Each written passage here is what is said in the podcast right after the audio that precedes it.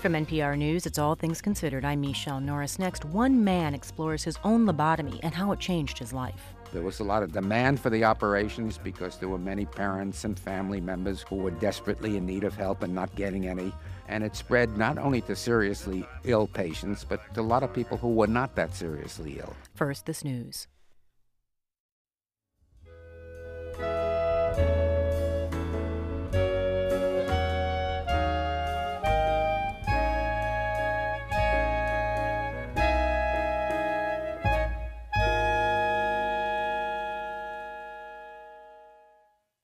From NPR News, this is All Things Considered. I'm Michelle Norris. On January 17, 1946, a psychiatrist named Walter Freeman launched a radical new era in the treatment of mental illness in this country. On that day, he performed the first ever transorbital or ice pick lobotomy in his Washington, D.C. office. Freeman believed that mental illness was related to overactive emotions and that by cutting the brain, he cut away these feelings. Freeman was equal part physician and showman, and he became a barnstorming crusader for the procedure. Before his death in 1972, he performed ice pick lobotomies on no less than 2,500 patients in 23 states. One of Freeman's youngest patients is today a 56 year old bus driver living in California. Over the past two years, he's embarked on a quest to discover the story behind the procedure he received as a 12 year old child. His story, My Lobotomy, was produced by Piya Kochar and Dave Isay. We went into a room and there was a stretcher there. He came in with something of a flourish and he had his valise. And the first person was brought in and strapped down, given an electroshock. He had an instrument. To me, it looked like a nail, a great big nail. It was silver. It looked like a screwdriver, only a sharp point. It was an ice pick. An ice pick. They call it ice pick, but of course it was a surgical instrument. And then he held the ice pick parallel to the nose. Slip it under the eyelid. And he tapped it above the eyeball. Through the orbit of the eye. So there'd be a little crunch. And then he'd shove it up into the forward part of the brain. And then he did the other side. He he took the probes, he put his hands on each one, and then he twirled them kind of in an egg beater fashion for a little while in the frontal part of the brain. And then he would take a picture of it. Then he just took hold of each probe and pulled it uh, with a big yank, and that was that. It took between seven and eight minutes. It was very quick. Patient went out, the next patient was ready to come in and had his procedure done. And then the next patient came in. There's total silence among those of us who were watching. It was riveting. This is Walter Freeman, MD, PhD. I'm 72 years old now. This is Howard Dully.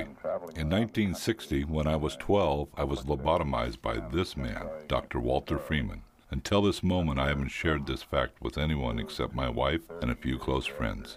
Now I'm sharing it with you. In the past four weeks, I've come 7,000 miles chasing up patients. This uh, is one of the only recordings of Dr. Freeman's voice. He made it in 1968, eight years after he operated on me. If you saw me, you'd never know I had a lobotomy. The only thing you'd notice is that I'm very tall and weigh about 350 pounds. But I've always felt different. Wondered if something's missing from my soul. I have no memory of the operation and never had the courage to ask my family about it. So, two years ago, I set out on a journey to learn everything I could about my lobotomy. Lobotomy was uh, done at that time, and. Uh... Well, hi. Hi, how do you do? Frank Freeman. Howard Dully. I found Walter Freeman's son Frank in a little apartment only an hour's drive from my house. Pleasure to meet you, by God. Frank Freeman is 79 years old and works as a security guard. I asked him what he remembers about the procedure his father created in 1946. We had several ice picks that just cluttered the back of the kitchen drawer. And the first ice pick came right out of our drawer, a humble ice pick to go right into the frontal lobes. It was, from a cosmetic standpoint, it was diabolical. Just observing this thing, it was horrible, gruesome. Frank Freeman tells me that the operation was invented in Portugal in 1935. The original procedure involved drilling holes in the patient's skull to get to the brain. Walter Freeman brought the operation to America and gave it a name the lobotomy. Freeman and his surgeon partner performed the first American lobotomy in 1936. It made the front page of the New York Times. They called it Surgery of the Soul. Walter Freeman and his lobotomy became famous, but soon he grew impatient. My father decided there must be a better way. He set out to create a new procedure, one that didn't require drilling holes in the head the transorbital lobotomy. Freeman was convinced that his 10 minute lobotomy was destined to revolutionize medicine and spent the rest of his life trying to prove his point. I guess you'd call it a magnificent obsession. I've never been able to sit down and talk with one of my father's patients. Been a darn good experience to meet you. Yeah, it's opened my eyes some. Oh, great. I was age 12 when I had it. Good heavens. I still haven't sat with my father and talked about it. Yeah. So, Mm-hmm. Yeah. so are you are you proud of your father? Oh, yes. Yeah. Yeah. He was terrific. He was really quite a remarkable pioneer lobotomist. I wish he could have gotten further. Yeah. Okay. Happy trails, everybody.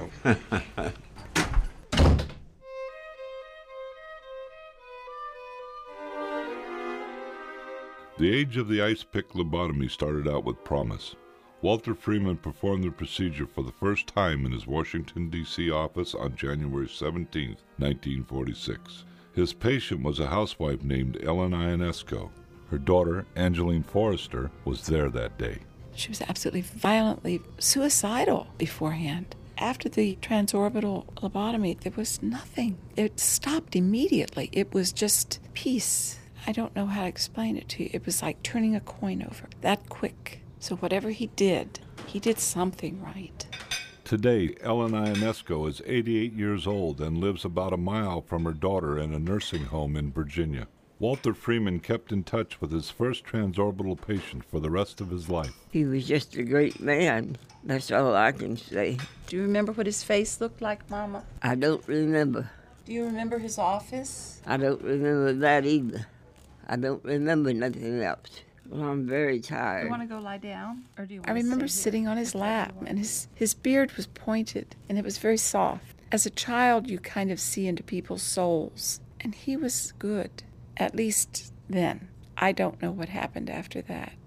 I wish he hadn't gotten quite so out of hand.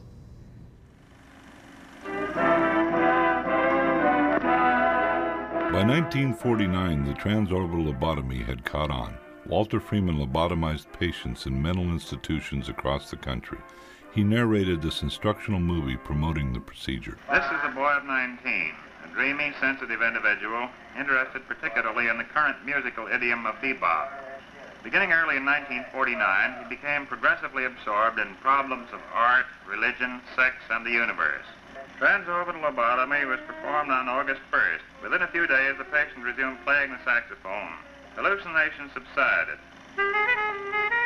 It was a terribly crude procedure. I interviewed Dr. Elliot Valenstein, who wrote a book about the history of lobotomies. There were some very unpleasant results, very tragic results, and some excellent results, and, and a lot in between. Why, why do you think uh, the the procedure became so popular? Well, primarily because there was no other way of treating people who were seriously mentally ill. The drugs weren't introduced until the mid 1950s in the United States, and the psychiatric institutions were overcrowded. They were willing to try almost anything. Mm. I think the problem with the whole lobotomy period was that it spread like wildfire, that there was a lot of publicity, a lot of exaggerated success initially. There was a lot of demand for the operations because there were many parents and family members who were desperately in need of help and not getting any. And it spread not only to seriously ill patients, but to a lot of people who were not that seriously ill. The operator lifts the upper eyelid. By 1950, Walter Freeman's lobotomy revolution was in full swing.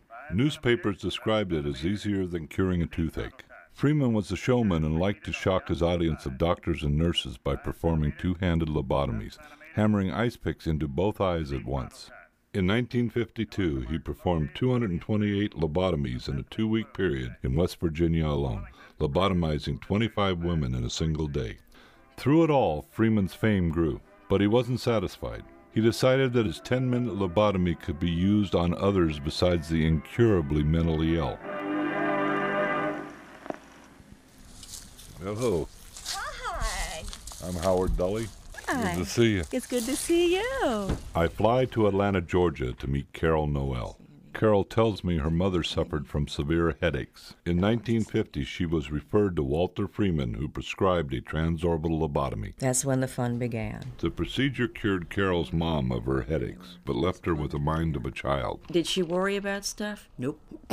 didn't worry. Just as Freeman promised, she didn't worry.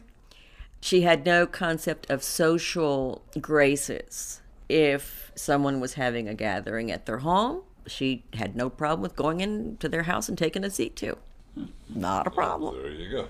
Will you hand me Anna Ruth's picture from back there? That's her. Is she pretty? Beautiful. She was so smart. She was so smart. But she had no place to put it. The only outlet she had was beating every pinball machine in town and knowing how many pennies were in the jar at the carnival. You know, she was the greatest playmate we ever had and the best friend, and we loved her to death. But I never remember calling her mama or mommy or anything. I never even thought of my mother as my daughter's grandmother, and I never even took my daughter to see her. Not one time. So she never even got to have that. So, needless to say, to ask you if you think about this a lot would be an understatement. I make sure I never forget. Get it. Do you ever wonder how come it is is that we're at the age we are and we and we can't seem to just say, okay, that was then, this is now. Why we even why why are you bothering? Because it's not okay. Yeah. It's not finished. My name is Dr. J. Lawrence Poole. I'm now 97 years old. I dedicated my life to brain surgery. I did not approve of Dr. Freeman's ice pick method, no. I said, Walter, I don't approve of this procedure. He knew that. Dr. Freeman did some in his office and would send the patient home by taxi cab, just as you go to a dentist and get a filling and send them home by taxi. I tell you, it gave me a sense of horror. How would you like to step into a psychiatrist's office and have him take out a sterilized ice pick and shove it into the brain over your eyeball? Would you like the idea? No.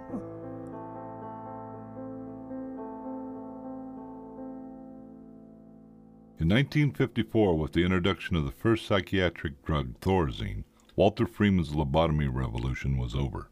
Almost overnight, there was no more demand for his services. The procedure was obsolete. But Walter Freeman refused to let go.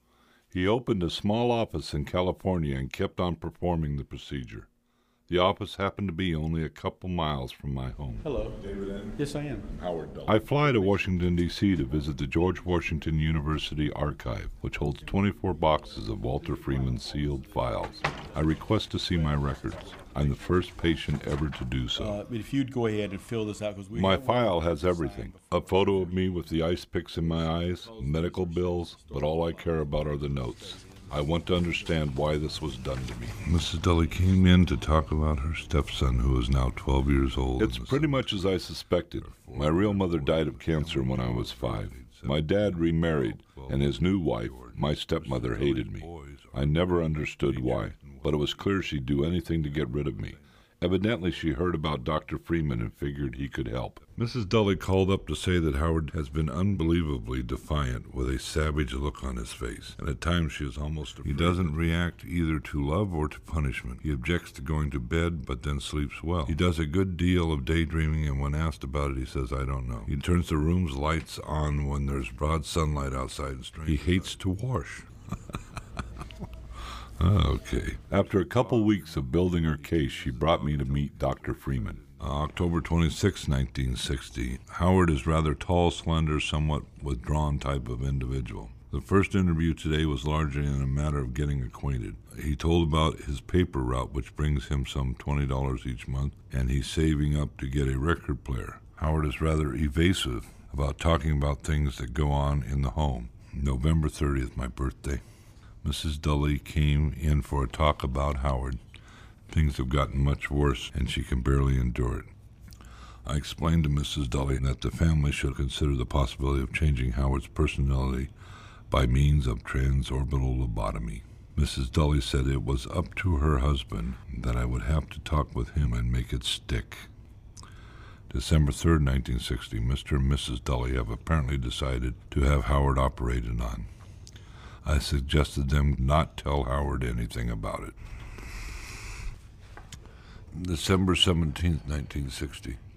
I performed transorbital lobotomy. This is the physician's service report. Transorbital lobotomy. A sharp instrument was thrust through the orbital roof and moved so as to sever brain pathways in the frontal lobes. $200 for surgery, so the whole thing was 200 bucks. Well, that's pretty cheap. How fantastic. January 4th, 1961. I told Howard what I had done to him today, and he took it without a quiver. He sits quietly, grinning most of the time and offering nothing. And I was supposed to fight all this, huh? No way. Twelve year olds couldn't stand against all that. Just wasn't fair.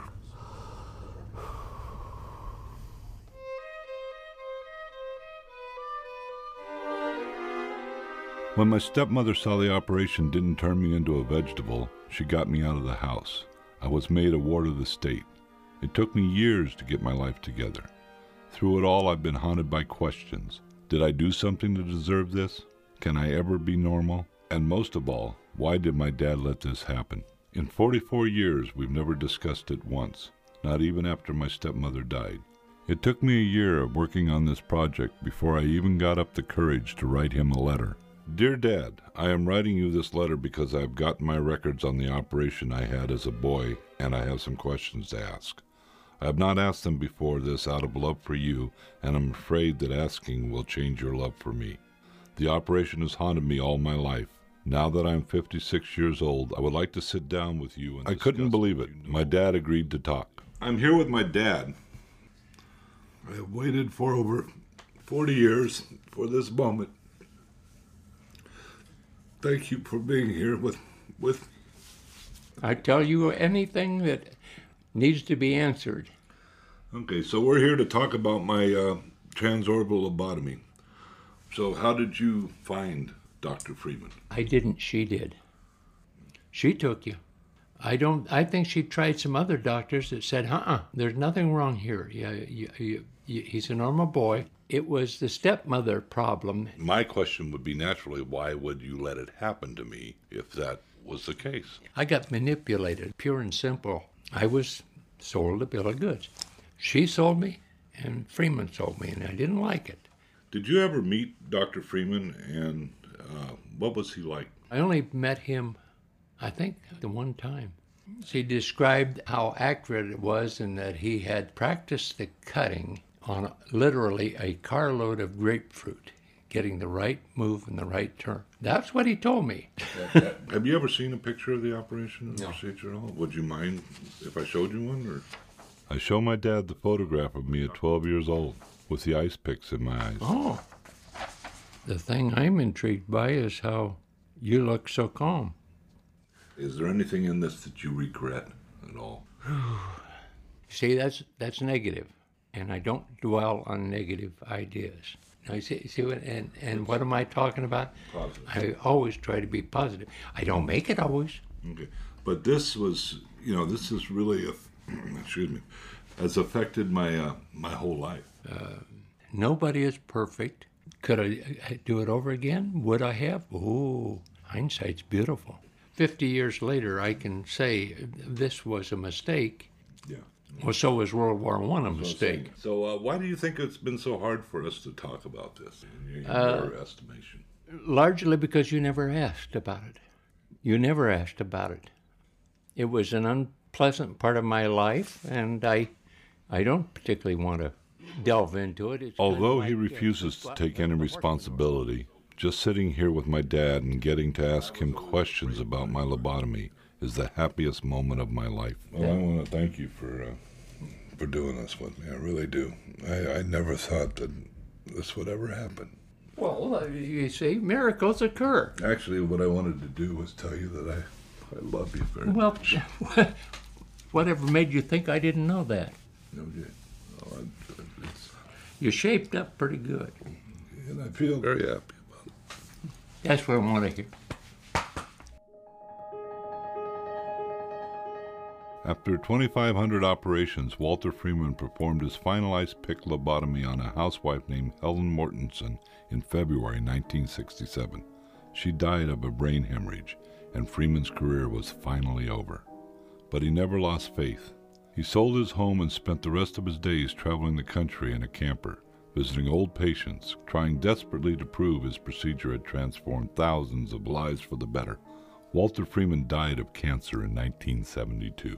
To those few who remember his name, most think of him as a monster. I don't know who could have perceived this procedure as a miracle cure. The only thing I see that came out of it was hurt and pain for a lot of people. Rebecca Welch's mother, Anita, was lobotomized by Dr. Walter Freeman for postpartum depression in 1953. You're all dressed up today. After spending most of her life in mental institutions, today Anita McGee lives in a nursing home in Birmingham, Alabama. Rebecca visits her every week. She believes Walter Freeman's lobotomy destroyed her mother's life. I personally think that something in Dr. Freeman wanted to be able to conquer people and take away who they were. What was that song, Mom? You want to sing that one today? You are my sunshine, my only sunshine. She's there, but she's not there. Today, Rebecca brings along her husband David. They've been married 19 years, but he's never been here before. Never laid eyes on his mother in law. Basically, it's been so painful, I've tried to stay very far away from it for a long time. Kind of like if you leave it alone, it'll go away. But it never goes away. So, what has changed your mind about hiding from it now? You, do you know how many people you're championing? Do you know how many people that can't do what you're doing and you're doing it for them? It does wonders to know that other people have the same pain. The loss. A loss that you can't ever get made up. After two years of searching, my journey is finally over. I'll never know what I lost in those ten minutes with Dr. Freeman, and his ice pick. By some miracle, it didn't turn me into a zombie, crush my spirit, or kill me, but it did affect me deeply. Walter Freeman's operation was supposed to relieve suffering. In my case, it did just the opposite. Ever since my lobotomy, I felt like a freak, ashamed. But sitting in this room with Rebecca Welch and her mom, I know that my suffering is over. I know my lobotomy didn't touch my soul. For the first time, I feel no shame. I am, at last, at peace. Please don't turn my sunshine away. This is Howard Dully. That's it.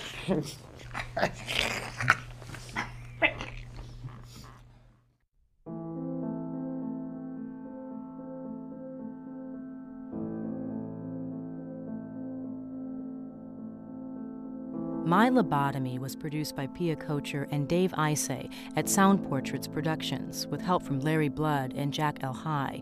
The editor was Gary Covino. Pictures of Howard Dully, a history of lobotomy, and other stories of people who underwent Walter Freeman's procedure can be found at our website, npr.org. This is NPR, National Public Radio. My Lobotomy was produced with a grant from the Corporation for Public Broadcasting, with additional support from the National Endowment for the Arts. This is NPR, National Public Radio.